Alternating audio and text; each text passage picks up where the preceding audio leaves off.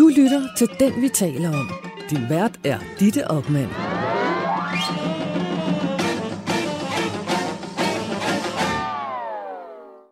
Velkommen til Den, vi taler om. Velkommen til Danmarks lille portrætmagasin, som i øh, denne her uge måske bliver en lille smule underligt. Jeg sidder på øh, BT, præcis som jeg plejer, og det er onsdag, klokken den er 15, og du kan jo kigge med på bt.dk, igen præcis som du plejer. Men i studiet i denne her uge, der øh, sidder kun en enkelt gæst. Og det er ikke fordi, vi ikke har prøvet øh, at få flere gæster. Det er ikke fordi, vi ikke har villet have flere gæster. Vi har faktisk gjort en ret stor indsats, men øh, det har ganske enkelt ikke været muligt. Og hvorfor har det så ikke det? Det er fordi, at vi i denne uge skal tale om Lars Finsen, chef, eller tidligere chef, for Forsvarets efterretningstjeneste.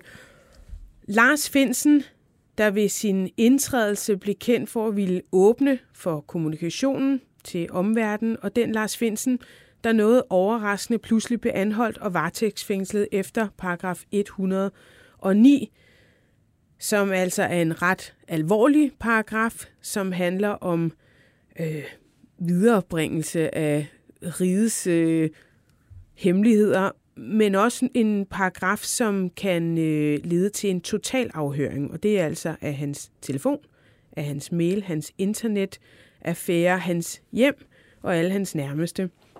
Og øh, det har været meget, meget svært at finde gæster, øh, og det handler ikke om, at de ikke er interesseret. Det handler om mange afarter af angst.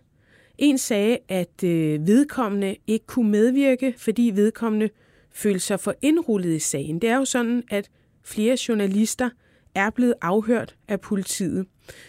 En anden sagde, at øh, man var bange for at sige noget, fordi det er mere eller det er mindre kontrolleret i radioen, end det er på skrift, og man ville simpelthen ikke risikere at komme til at sige noget, eller formulere sig utydeligt, eller dele noget, som kan være nyt.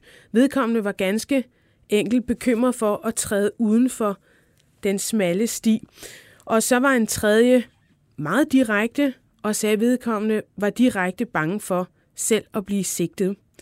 Og øh, jeg vil gerne citere den her i øvrigt journalistiske chef, at det har været et chok med sigtelsen mod Claus, Claus Hjort Frederiksen, og at sikkelserne sidder virkelig løst.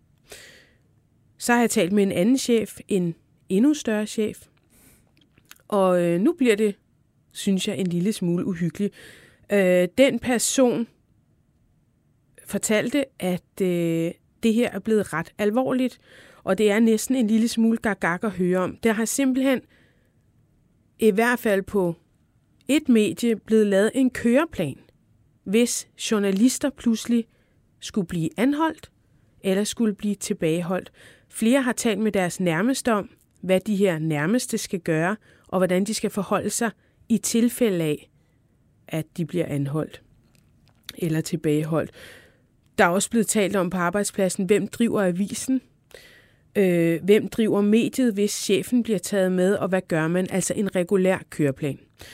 Øh, alle møder om FE-sagen bliver holdt uden telefoner i lokalet, og det er altså ikke noget med, at man ikke taler om sagen i telefonen, for det gør man selv sagt ikke, men man holder simpelthen ikke møder i lokaler, hvor der er telefoner. Dem lader man ligge udenfor. Hvis du kigger med på BT.dk, så kan du se, at der altså sidder en mand, og det er dig, Peter Ernstved øh, Rasmussen. Du er chefredaktør på nyheds- og gravermediet Olfi, som har specialiseret sig i forsvarspolitik. Og derfor er jeg selv sagt ret glad for, at du er med i dag. Velkommen, Peter. Ja, tak skal du have. Hvad siger du til øh, alt det, jeg lige har fortalt? Jamen, øh, jeg kan jo ikke øh, genkende til det. Jeg er jo selv vært på Radio 4, hvor jeg har et program, der hedder Frontlinjen. Jeg har også oplevet, at der er kilder, der har betakket sig for at være med øh, og for at tale om FE-sagen netop øh, på grund af det, du lige har nævnt. Jeg er jo i den, øh, kan man sige, denne situation øh, lykkelig øh, situation, at jeg har kun refereret FE-sagen. Altså, jeg har ikke selv været involveret i den, og har ikke selv talt med hemmelige kilder, og det har ligesom været en historie, der har kørt i de andre medier øh, på Alfia. Vi er to fastansatte. Det betyder, at vi laver primært vores egne historier. De der større fælles historier, det giver ingen mening for os at kaste en masse ressourcer ind i dem, fordi vi vil altid være bagud. Og derfor så føler jeg lidt, at jeg står trådt lidt tilbage. Jeg kender den på baggrund af det, der er kommet frem i medierne, og derfor kan jeg sagtens fortælle om den. Men jeg føler ikke selv, at jeg har noget i klemme, for jeg har ikke selv øh, talt med Lars Finsen eller med andre hemmelige kilder, der har givet mig oplysninger. Derfor frygter jeg heller ikke, i hvert fald i forbindelse med den sag, at være øh, hverken aflyttet eller overvåget eller noget. Så jeg føler, at jeg kan tale sådan rimelig frit. Jeg har også tidligere operativ øh, chef for politiets efterretningstjeneste med på en telefon. Det er Hans Jørgen Bonniksen. Velkommen til dig. Ja, tak skal du have. Du er også gradueret fra FBI National Academy og har en lang række andre internationale, internationale hedder det, øh, politiuddannelser bag dig, og øh, det bliver relevant lidt senere i programmet, men altså velkommen til dig også. Jeg vil jo frygtelig gerne lave et portræt af Lars Finsen, og jeg synes, at øh, vi skal gøre et forsøg. Øhm, hvem, øh, kan vi tale om, måske øh, Peter, hvornår er det, vi første gang, øh, i offentligheden i hvert fald, hører til, øh, til Lars Finsen? Jamen, jeg vil mene, at første gang han sådan bliver øh, rigtig kendt i offentligheden, det er, da han i 2002 bliver udnævnt til chef for PET, altså politiets efterretningstjeneste, som er Danmarks indenrigs efterretningstjeneste. Det, det er ligesom der, hvor han, kan man sige, træder op på en hylde i samfundet, hvor han har en mægtig stor indflydelse. Chefen for PET, han sidder med i regeringens sikkerhedsudvalg, og det vil sige, at han kommer pludselig ind som en rådgiver i forhold til statsminister, justitsminister og forsvarsminister, når det kommer til rigets sikkerhed. Og, og der bliver han i hvert fald øh, for første gang ved at påstå en, en person, som man i offentligheden pludselig ved, aha, Lars Finsen, jamen det er jo så ham, der er chef for PET. Og øh, Hans Jørgen, det er jo faktisk, du har jo arbejdet sammen med ham i en årrække. Det har jeg da i højeste grad. Ja. Kan du... jeg vil sige, for det første vil jeg sige, øh, det, det er jo en rystende signalement, du giver af situationen i øjeblikket, men jeg er ikke i tvivl om, at den er fuldstændig i overensstemmelse med, hvad der foregår. Men det bringer mig faktisk tilbage til mit første møde med, med Lars Svendsen. Det var netop, da vi i fællesskab efterforskede Stasi-sagerne, altså hvem det i sin tid under den kolde krig havde modvirket danske interesser. Og allerede på det tidspunkt blev jeg klar over, her så jeg en kommende chef i politiets efterretningstjeneste, som jeg så kom til at, at arbejde meget, meget tættere sammen med. Og hvis jeg skal øh, prøve på at give sådan mange af ham, jamen så vil jeg først og fremmest sige, at han jo ikke det klassiske billede af den tørre, savlige embedsmand. Han er øh, lige til. Han er en person, som, som på alle mulige måder, i hvert fald den tid, jeg har kendt ham, var særdeles flittig, var særdeles målrettet, og jeg skal da også lov for, at han som nogle af de få han nåede sine mål. Først at være chef i politiets efterretningstjeneste, senere være departementschef, og nu her i den nuværende situation, øh, så at sige, være øh, degraderet fra sin position som, som Danmarks spionjæger. Han var øh, med til helt klart at åbne PT mod den nye virkelighed, vi stod overfor efter den 11. 9. Det i sig selv kan medvirke til, at man får fjender i det øjeblik, at man begynder at ændre på en kultur, som var fastgroet under den, den kolde krig af forskellige gode grunde. Jamen, så er der nogen, der føler, at, det her det øh, medvirker til, at den her position med at være ja, øh, dem, der vigtige vogter på, på, på hemmeligheder, det, det giver altså en vis form for prestige. Så bliver man udsat for, at øh, den magt, man, man har, den, den forsvinder. Så det er klart, at i det øjeblik, man arbejder med, med sådan en ny fornyelse og arbejder med at ændre på en kultur, så møder man øh, på sin vej øh, fjender. Det er ikke et øjeblik i tvivl om. Han er charmerende. Øh, efter min opfattelse er han øh, drengecharmerende. Han kan gå ind både i, i, i såvel i høje miljøer som i, i lave miljøer. Og så er han altid på farten. Og så har han et godt netværk. Og så vil jeg sige, så har han faktisk også i hvert fald øh, hen ad vejen, den tid jeg kendte ham, der var han dygtig, dygtig operatør i, i, i det politiske felt. Ja, du nævner, øh, at, du, at du så en øh, chef, bare lige inden vi går, går til privat, men, men du siger, at da du møder ham, der, der, der spotter du ret hurtigt, at her er en chef. Kan du prøve at fortælle, hvad det er, du ser? Jamen, jeg, jeg, jeg ser et potentiale hos, hos, hos Lars Finsen, som, som, som vigtigt kunne medvirke til en modernisering af politiets efterretningstjeneste, som, som jeg selv var jo i her de tilhænger af. Og her så jeg, det er måske derfor, jeg så her måske en mulighed for, at vi i fællesskab kunne, kunne ændre på organisationen. Og jeg skal da også lov for, at det lykkedes. Vi, vi, vi fik jo både årsberetninger som en moderne organisation. Øh, vi fik øh, meget ofte årlige møder med, med journalister. Vi fik muligheden på, på forskellige måder at fremtræde i medierne. Det var helt uhørt øh, før, før Lars Svendsen øh, trådte, trådte ind i, i billedet her. Og dermed kunne jeg fornemme, at han også havde jo, og det havde han i hvert fald departementets respekt, og når man har departementets respekt, så kan man næsten også være sikker på, at øh, hvis der skal udnævnes en, en chef i den her position som, som chef for politiets efterretningstjeneste, som, som er en udsat position, jamen så kunne man også øh, forvente, at det var manden, når han allerede på det tidspunkt var attacheret også i forbindelse med Stasi efterforskningen, at han indtrådte i, i, i styrken med meget, med meget stor vægt. Han har, øh, hvis vi lige sådan tager ham fra, jeg har lyst til at sige fra day one, han er faktisk øh, lige fyldt 58 år. Han er født øh, den 17. september. Tillykke med det. Han ja. er født i England i 1964 i øh, nærheden af den østengelske by Hull.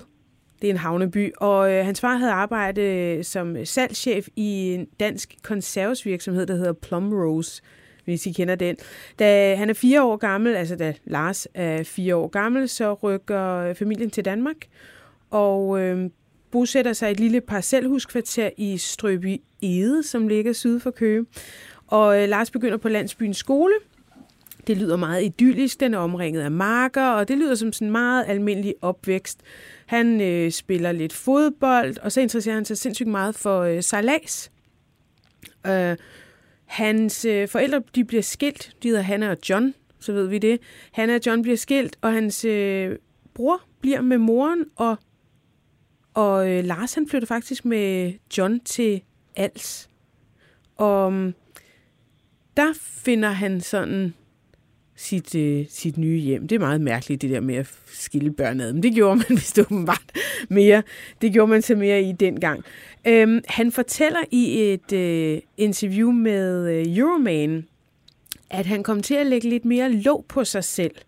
Øhm, han siger, jeg kom til at lægge lidt mere låg på mig selv. Jeg tror, fordi jeg kunne se, øh, der var nogle andre, altså de voksne, der havde følelser på spil. Som barn er man jo ekstremt lojal, og jeg tror, jeg holdt mig selv lidt tilbage og undgik at lave problemer, og nok ikke var så ekspressiv følelsesmæssigt, som hvis jeg havde haft et forældrepar, som var sammen i en tryg konstellation, som jeg kunne slå op imod eller opføre mig åndssvagt overfor.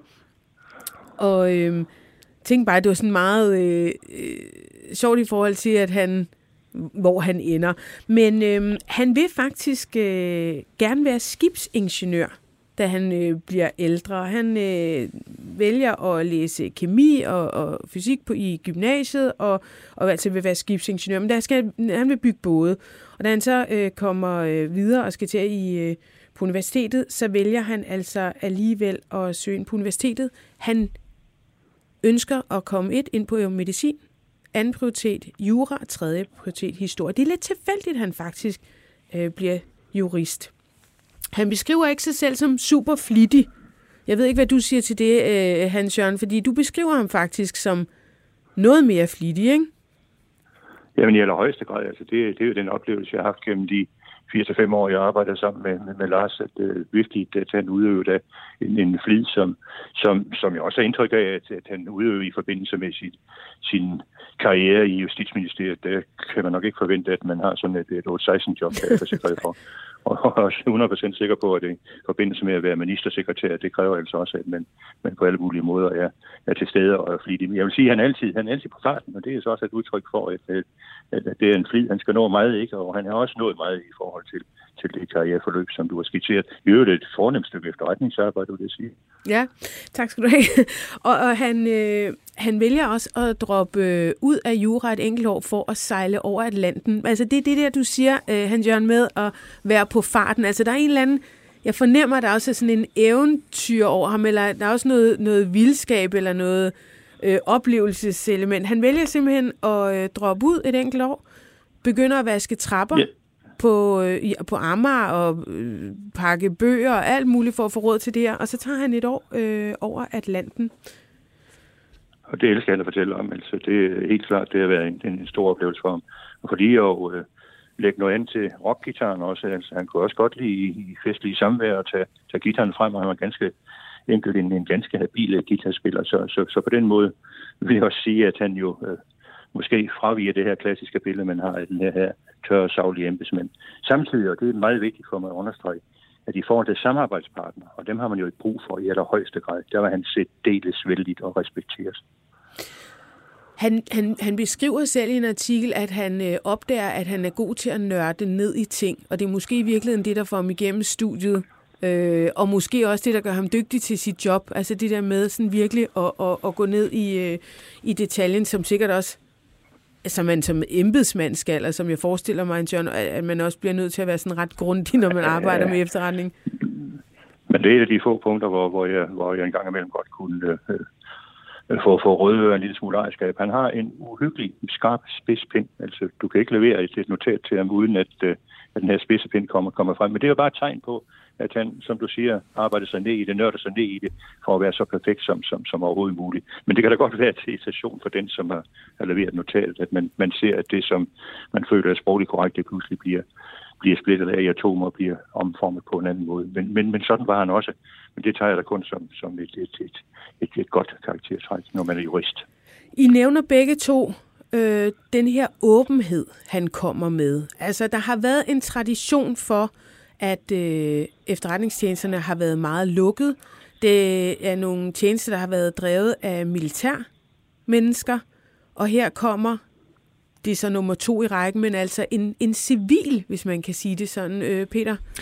Jamen, altså, Hans Jørgen har fuldstændig ret i, at det er øh, Lars Fimsen, der, der indfører den her nye kultur. Møder med journalister, årsrapporter, øh, stiller op til interview og rent faktisk udtaler sig om sager.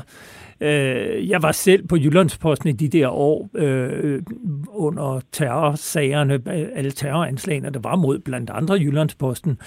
Øh, der kan man sige, der skiftede han jo så i 2007, kom han ind og blev departementchef, men den kultur, han, han anlagde, den blev ført videre af Jakob Schaaf, der var øh, afløst ham som PT-chef, netop øh, pressemøder, og hvad man egentlig var forholdsvis åben omkring, hvad der foregik, og hvilken efterforskning man havde. Øh, og, og, og man kan sige, på den måde var han jo i hvert fald i nullerne det, man kan betegne som en meget moderne embedsmand. Øh, og i virkeligheden en embedsmand, som repræsenterer noget andet end det, som vi har oplevet øh, særligt i de seneste fire, tre, fire år med den øh, socialdemokratiske regering, hvor man jo har haft et indtryk af, at statsadministrationen har lukket sig om sig selv i en nærmest uhørt grad. Og øh, jeg synes i hvert fald, det er paradoxalt at, at se på, hvad det var, han var bannerfører for, hvad det var for en retning og kultur, han stod for, og hvor det er, vi står i dag, hvor øh, i forbindelse med den sag, vi skal tale om her, at øh, den fungerende chef for FE og chefen for øh, PET har været på rundtur og hæve øh, pegefingeren over for chefredaktør og sige, i må ikke videre formidle, og hvis I gør, øh, så risikerer I samme tiltale, og det er ikke måneder, vi taler om. I kan komme over, over i spjældet, og, og, og det, det afspejler sig jo i den oplevelse, du selv har haft ved øh, at, at ringe rundt her. Altså, at, at man er gået fra en åbenhedskultur til nu nærmest at have en klaustrofobisk øh, hvor, hvor ingen nærmest tør gøre noget. Og jeg kan jo ikke lade være med at spørge, tror I det er meningen?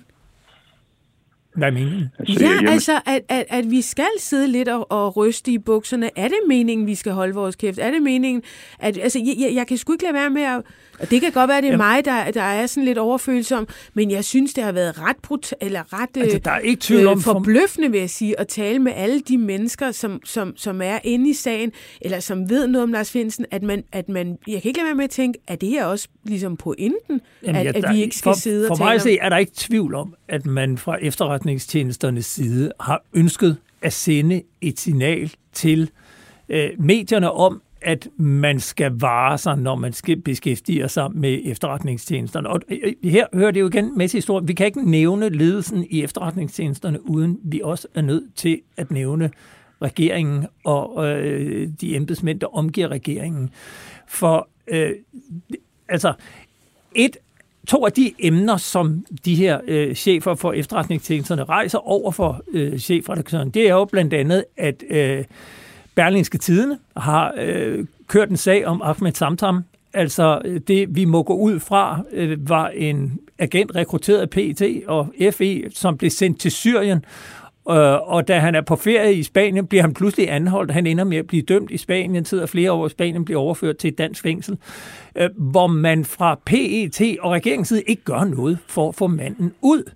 Øh, det er jo den ene sag, som Berlingske afdækker, som jo er pinlig, både for regeringen og for efterretningstjenesten og for frem. Den anden sag er den, som Ekstrabladet afdækker, som handler om syrenbørnene, hvor regeringen går ud og siger, øh, af politiske årsager. Vi ønsker ikke de her, man har nogle øh, danske børn og kvinder, der sidder i fangelejre i Syrien, og man siger, at man ønsker dem ikke hjem, fordi de udgør en sikkerhedsrisiko, hvis de kommer tilbage til Danmark. Og der er problemet bare, at efterretningstjenesterne, FE og PET i, i, i samhørighed siger, de udgør en større risiko ved at blive i Syrien, fordi øh, sandsynligheden for, at de bliver radikaliseret, er meget større i Syrien, så det er meget bedre rent sikkerhedsmæssigt for Danmark, at vi tager dem hjem til Danmark. Det vil regeringen jo ikke fortælle, og så er det, at historien kommer ud i Ekstrabladet, hvor Ekstrabladet afdækker den, og lige pludselig må regeringen gå bodsgang og sige, ah, bare ja, nom, og så tager vi de her øh, øh, øh, mødre med deres børn hjem til Danmark. Og det efterlader Øh, når så efterfølgende cheferne for PET og FE tager på rundtur i medierne og hæver pegefingeren og siger, at det må I ikke skrive om, øh, og det er problematisk, I risikerer at komme i fængsel. Altså, så kan man jo ikke lade være med at, øh, at, at opfatte det. Man kan i hvert fald få mistanken om, at det er et politisk pres, der er lagt på efterretningstjenester om nu for fanden og for de der medier til at lade være med at afsløre det, vi ikke vil have frem. Claus Hjort Frederiksen bliver jo også øh, øh, han bliver jo også sigtet, og der bliver en, der er en afstemning i Folketinget, og man skal ophæve hans immunitet. Det ender med, at man ikke ophæver hans immunitet. Vi kan lige prøve at høre, hvad han selv sagde. Jamen, der er ikke rigtig noget, der kan overraske mig mere øh, i denne her sag. Jeg har jo været ude for, øh, hvad skal man sige, en konstant øh, kritik fra af, af regeringen. Og hele den her sag handler jo om min optræden som folketingsmedlem, hvor jeg finder, at den helt usaglige hjemsendelse af fem betroede medarbejdere i øh, FE, øh, at øh, den var ikke i overensstemmelse med god skik her i Folketinget. Og så vælger man så at rejse en sikkelse mod mig, på trods af, at jeg har sagt det samme i et helt år. Øh, så vælger man halvandet år efter, jeg startede min kritik, at rejse en sigtelse. Så jeg kan ikke sige, at jeg er overrasket øh, over noget som helst. Hvis vi lige skal øh, opsummere sagen kort. Jeg tror ikke, der er ret mange, der ikke øh, kender den, men lad mig lige alligevel. Øh, 24. august 2020, tilsynet med efterretningstjenesterne, det er det, der hedder TET, de offentliggør en presse, i en pressemeddelelse en meget hård kritik af Forsvarets efterretningstjeneste. Og øh, i august og september samme år, øh, der hjemsender forsvarsminister, daværende forsvarsminister Trine Bremsen, en håndfuld medarbejdere. Øh, og det er jo som, selvfølgelig som reaktion på tilsynets kritik. Øh, og i samme, øh, altså august og september, der afdækker både Weekendavisen, Berlingske og DR altså tilsynets kritik. Og, og øh, fortæller, at det handler om det dansk-amerikanske efterretningssamarbejde om at tappe danske kabler for data. Der ligger altså en aftale med USA om, at de kan sætte nogle små, øh, nu siger jeg krokodillenæb her og der, og så kan man aflytte. Det er åbenbart ikke noget, der er mega hemmeligt. Det er noget, der øh, er blevet øh, nævnt før i medier og, og men, øh, men ikke desto det, mindre... Det ja. kom frem øh, i forbindelse med Edward Snowdens lækager i 2014, hvor øh, Information første gang omtaler det her kabelsamarbejde på baggrund af de papirer, der blev lækket af Wikileaks. Man vælger at nedsætte en undersøgelseskommission for at finde ud af, om det her tilsyn har ret i deres kritik. Øh, og efter, øh, jeg har lyst til at sige, halvandet år... Et år. Et år, ja. tak øh, Øh, kommer man frem til, at der er ikke noget at komme efter. Alle har opført sig pænt og ordentligt. De fem medarbejdere, der er blevet sendt hjem, har ikke gjort noget forkert. Alt øh, ser fint og dejligt ud. Øhm, alligevel, så øh, fortsætter sagen jo, og den bliver mere og mere sparet, men øh, man vælger jo så at anholde Lars Finsen i lufthavnen. Han er på vej hjem fra en så vidt jeg kan forstå, en arbejdsrelateret rejse. Og i stedet for at tage fat i ham, når han kommer hjem, man kan sige, at han er jo på vej hjem, så han er nok ikke på flugt, øh, så vælger man altså at, at, at, at anholde ham. Han sidder i øh, fængslet i 71 dage, før han bliver løsladt, men altså stadig er sigtet. Øh, hans, du er... Øh, du har før været ude og kritisere præcis det her øh, forløbs, og kalder det både, så vidt jeg husker, klodset og noget med elefant i en porcelænsbutik. Og så, og, korrekt, og så nævner du også, endnu mere vigtigt, at det her, det kan øh, faktisk give os et ret dårligt ry øh, i udlandet. Først og fremmest vil jeg sige, at øh, min tilgang til det, det er netop, øh, som du lige giver udtryk for, at det er en katastrofal sagsbehandling lagt for dagen. Den her sag har gjort mere skade end gavn, både i forhold til øh, rigets sikkerhed. Altså det sidder nogle samarbejdspartnere, som i 20 år har respekteret Lars Svendsen, og pludselig må de konstatere, at den person, man har haft tidligt til, den danske regering faktisk fængslet. Jeg er svært ved at finde et lignende tilfælde. Jo, jeg skal måske tilbage til Gaddafi, da han i sin tid fængslede sin, sin efterretningsleder. Men, men det er jo ensbetydende med, at man er forsigtig. Man tænker sig om i øjeblikket, kan vi levere informationer til den danske efterretningstjeneste, måske i frygt for, at regeringen går ind og, og blotlægger det, som man jo i princippet gjorde med den pressemeddelelse, som du lige har blivet, blivet omtalt. Men samtidig efterlader det også en række tragedier i forhold til en række personer. Nu er Lars Svendsen hovedtemaet i dag, men det er jo fire andre, der har været sigt i den her sag. Nogle er allerede nu betegnet som sigtelser som grundløse, men øh, det, vi er ikke rigtig fokuseret på de personer. Det kunne være interessant at fokusere lidt på, fordi det måske medvirke til, at man får det rette indblik i, hvad der reelt foregår her. Så, så på den måde, tragedien er faktisk fuldbyrdet. Altså, vi har kørt lige Claus Hjort, som, som nu har et bestemt på ryggen landsforræder, eller ikke landsforræder, og endnu værre med Lars Svendsen, som sagen skrider frem, så får man indtryk af, at systemet fuldstændig gået, gået, gået næsten i panik, når de går ind og karakteriserer ham, i hvert fald ifølge de oplysninger, vi har fra medierne, som dels underbygget, at de karakteriserer ham som, som cykeltyv og, og pervers. Øh, altså, det er jo fuldstændig uhørt og helt som helst med de rejste sigtelser at gøre. Så på alle mulige måder må jeg sige, at det her, det er faktisk øh, en elefant vader ind i en glasbutik, og i et forsøg på at komme ud af glasbutikken, jamen der smadrer den de sidste kron, kronjuveler. Det er situationen i dag, og så er man skudt gråsbog med kanoner. Og jeg er virkelig indineret over, at man har udvist justitsmang, for det står netop i, i straffeloven, at justitsminister har pligt til at øh, gå ind på et tidligt tidspunkt og varetage Danmarks rigs sikkerhed i forhold til at vurdere, hvorvidt den her sag burde rejses eller ej. Og der har man svigtet fuldstændig og totalt, og det falder altså tilbage på, på regeringen og regeringssikkerhedsudvalg, som du tidligere nævnte. Ja. Jeg vil lige øh, understrege, at øh, jeg læste nogle af dine øh, kronikker, og, og, og, og hvor du også understreger, at du tager ikke stilling til skyld eller uskyld. Det er håndteringen, øh, du synes er katastrofal. Øhm, men kun, hvad, har du et bud på, hvordan man kunne jeg har lyst til at sige, gør det okay. anderledes, så det ikke... Okay. Altså, fordi jeg sidder jo også og tænker, altså, jeg, jeg er jo bare sådan fuldstændig blåret, øh, altså, jeg, jeg ved ikke en skid, og alligevel sidder jeg jo også og tænker, hold da kæft, altså, det er jo bare alt, der bliver sådan tværet rundt, og, og, og også, sådan, også sådan skøjtet rundt, som om der er ikke rigtig nogen, der har helt fast grund i, hvad fanden er det, der foregår. Må, må jeg ikke jo, øh, fortsætte jo, jo, med, jo, med et spørgsmål, jo, også, jo, også jo, til Hans Jørgen, for, for, for, for, fordi jeg, jeg renter det her med retsplejeloven, jeg har lige slået den op, retsplejelovens paragraf 756. Nej, Nå, men jamen, jamen, også det her med anholdelsen, der skal foretages så skånsomt, Nå, ja, som omstændighederne tillader. Kan, du ikke sige et par ord om det? Altså, øh, du har siddet i PET. Hvordan vil man normalt foretage sådan en anholdelse? Altså, han, jo ikke, jamen, han kommer hjem fra en tjenesterejse, men han er jo ikke lige frem på vej ud af landet med statshemmeligheder. Jamen, det er jo, det er jo, det er jo helt hen i værd forstået derhen, at i det øjeblik, man havde en rimelig formodning om, at Lars Svendsen måske overtrådt sin tavshedspligt, en rimelig formodning, der vil det da være helt naturlig respekt for, for, for manden, respekt for positionen og respekt for rigets sikkerhed. At man selvfølgelig bad ham møde op på ministerens kontor, så tog man en fortrolig samtale med ham og gav ham et tilbud om, at han kunne blive øh, politimester i et eller andet sted, langt bort i stand, eller hvad man nu kunne finde på, og som til fremtrådte som om, at det var en forfremmelse. Og så har man klaret den, og så har det vi ikke være i den fortvivlede situation i dag, hvor, hvor, hvor det simpelthen, simpelthen er endt ud i, i en katastrofe, som jeg er svært ved at se, hvordan i alverden man dog kan komme ud af.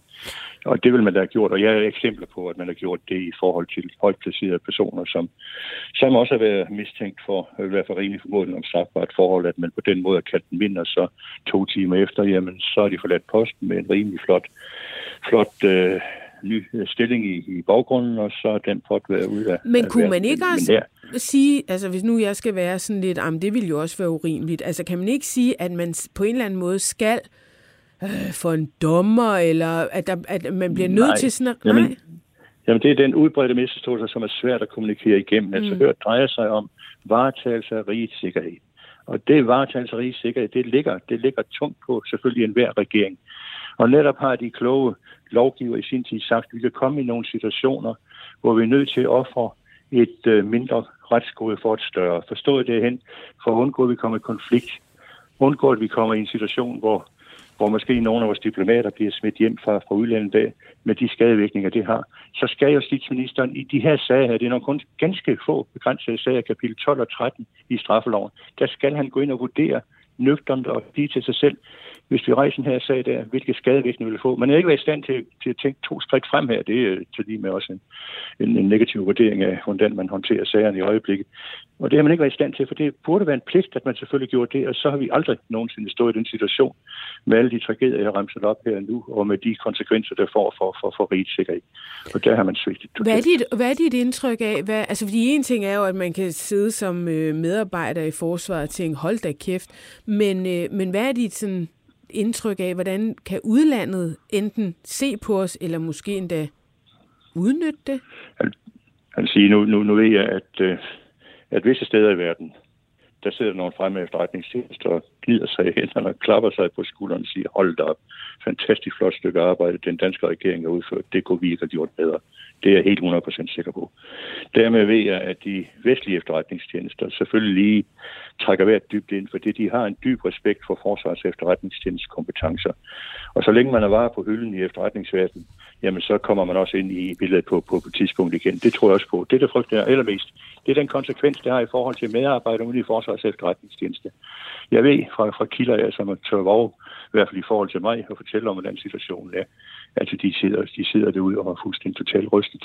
Og dermed medvirker man til, at den engagement, som de har lagt for dagen tidligere, jamen den er jo brudt sammen. Ikke? Hvad, hvad skal man gøre her med en regering, som, som sætter en anden efterretningstjeneste til at overvåge, så at sige, vores, vores chef? Jamen, det er jo fuldstændig, fuldstændig uhørt. Det er helt, helt, helt ude i ham. Undskyld. Peter? Ja, og jeg vil bare følge op med, med, med det, når nu vi taler om den her overvågning. Altså, det, det man jo skal huske her, det er, at øh, man kan jo kun gennemføre en overvågning og, og få en kendelse ved en domstol til at gennemføre overvågning, hvis der er en øh, strafferamme, der går over seks år. Og det vil sige, hvis man nu vurderede, at øh, Lars Finsen alene havde overtrådt sin tavshedspligt, så kunne man alene sigte ham for det, og det har en, den har en straframme, det er paragraf 152, den har en straframme på to år. Der havde man ikke kunne få lov til at hverken overvåge eller aflytte telefoner eller bryde det, man kalder meddelelseshemmeligheden. Og, og, og ved at sigte ham for 109, som jo er en af de allergroveste paragrafer, så har man fået de her redskaber. Man har jo udnyttet dem fuldt ud. Og det, som jeg synes, der er paradoxalt i det, der er kommet frem i fredags, hvor der er rejst en tiltale mod ham, det er, at det kommer frem, at man både tiltaler ham efter paragraf 109 og efter paragraf 152. Det vil sige, at man mener både, at han har brudt rigets sikkerhed ved at øh, videreformidle statshemmeligheder til fremmede magter, men man mener også, at han langt mere dramatisk har brudt sin tavshedspligt. Og det man så også bare skal huske her, det er, at de beviser, der er indsamlet ved, at man har fået en kendelse til at lave overvågning og telefonaflytning på baggrund af en sigtelse efter 109, den kan man jo ikke bruge efterfølgende til at få ham dømt efter paragraf 152. Det vil sige, lad os sige, at han har ført en samtale med en journalist, og man har det på bånd, fordi man har sige, aflyttet hans at, at, telefon. at det er også det, som der er spekulationer, at han skulle have talt med journalister og givet dem øh, oplysninger, som øh, Altså, er blevet formodning- klassificeret. To, to tiltalepunkterne er journalister. Ja. Ja, og, og man kan sige, Og resten, formodningen... Det er resten. Må, jeg- må, jeg- må jeg lige Ja. fortælle, hvem, så, hvem de andre er? Det er en 84-årig mor. Det er hans bror. og, og, og det er hans kæreste. Og så er det en god ven. Og så er der to journalister. Det er det, hvad, hvad, hvad, hvad forholdene er rejst på. Tak. Altså Og- en og- og- og det 84-årig sætter mor. jo det- Og alle de her personer, må jeg, må jeg lige Ja, fortsætte, lige ja, lov at fortsætte? ja, ja. Alle de her personer har i forbindelse med, med Lars Vintens sikkerhedsgodkendelse været sikkerhedstjekket.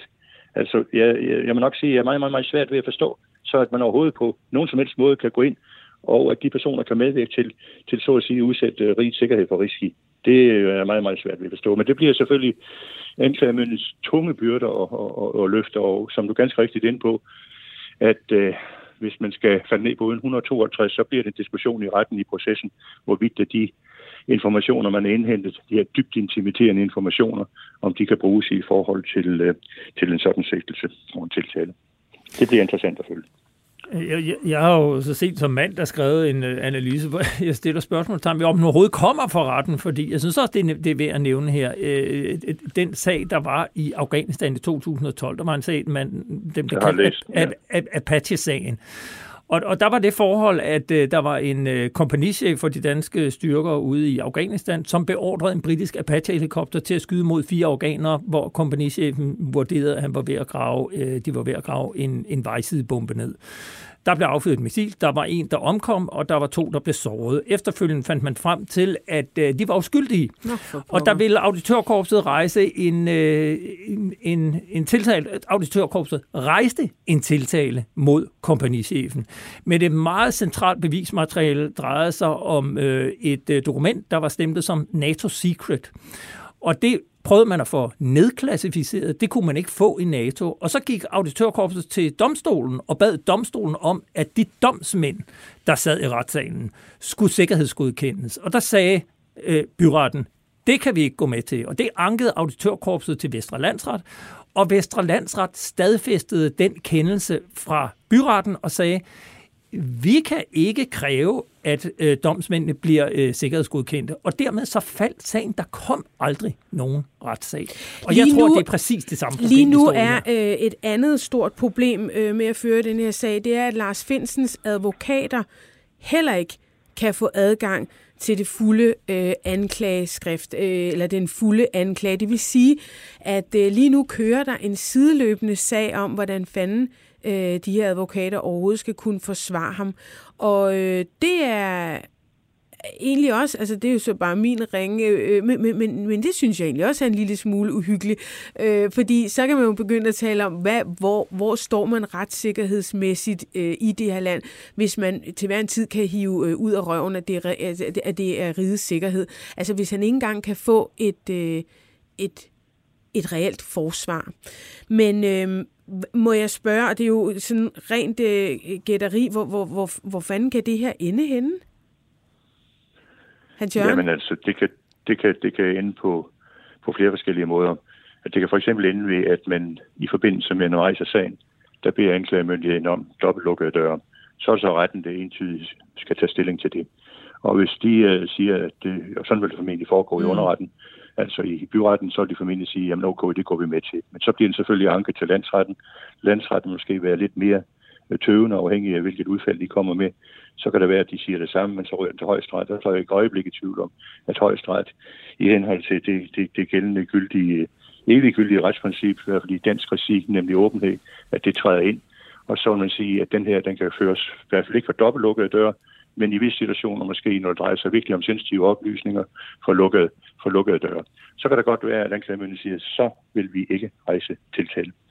Det er nogle af de muligheder, det, det, det eksisterer, men, men, men, men det er processen, det bliver utrolig spændende at, at følge med i, og men... dermed også, med også en, en, en, en en Men, fornemmelse af, jamen, hvor står vi rent retssikkerhedsmæssigt. Jeg, jeg synes også, det er ved at notere sig her, at man, man tiltaler ham efter paragraf 109, der har en strafferamme på 12 års fængsel, men man anlægger en domsmandssag, og en domsmandssag, som har en, en maksimal strafudmåling i, af fængsel på fire år. Og, og der går man jo altså drastisk ned i, øh, i hvert fald tænder et signal om, at man har taget markant meget af luften ud af den sag. Øh, og, Jamen, det ja, for det starter med 12 år, er det ikke rigtigt? Det er man også i forhold til de andre, jo, det er 12 år i strafferamme. Mm. Det er det også med hensyn til de andre sigtede, sigtede hvor man også øh, brager ud med brask og bram. Og hvad er resultatet nu? At i hvert fald øh, to ud af de fire, der er sigtelsen grundløs. Grundløs. Altså, hvad er det der for nogen? nogle vurderinger og overvejelser, man har foretaget. Vi kan øh, konkludere, at øh, Berlingske i hvert fald også kunne fortælle, at øh, der er blevet delt Øh, ja, altså det må jo formodes at være i sådan underholdende regi. Altså man har jo skulle orientere de forskellige politiske ledere om, hvad det er, der foregår øh, i denne her sag, og det har øh, været flere sammenhæng. Men, men, men under et møde blandt andet har, er det kommet frem, har man altså siddet og underholdt, og det er jo så øh, Finn Borg, Finn Andersen, Borg Andersen, som har underholdt med øh, nogle seksuelle præferencer, som simpelthen ja, næsten kun kan være indhentet ved den her total overvågning. Altså, det, der, der, der er mange, for nu at bruge øh, et af dine ord, Hans Jørgen, altså der er noget, der er noget klodset, og der er noget elefant i men, men jo også noget virkelig uordentligt. Øhm, lige nu, der... Ja, det skal jeg da lov for.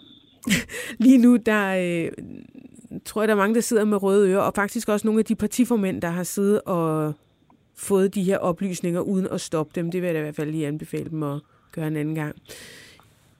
Peter, øh, har du et bud på, øh, hvor, hvor det her det ender?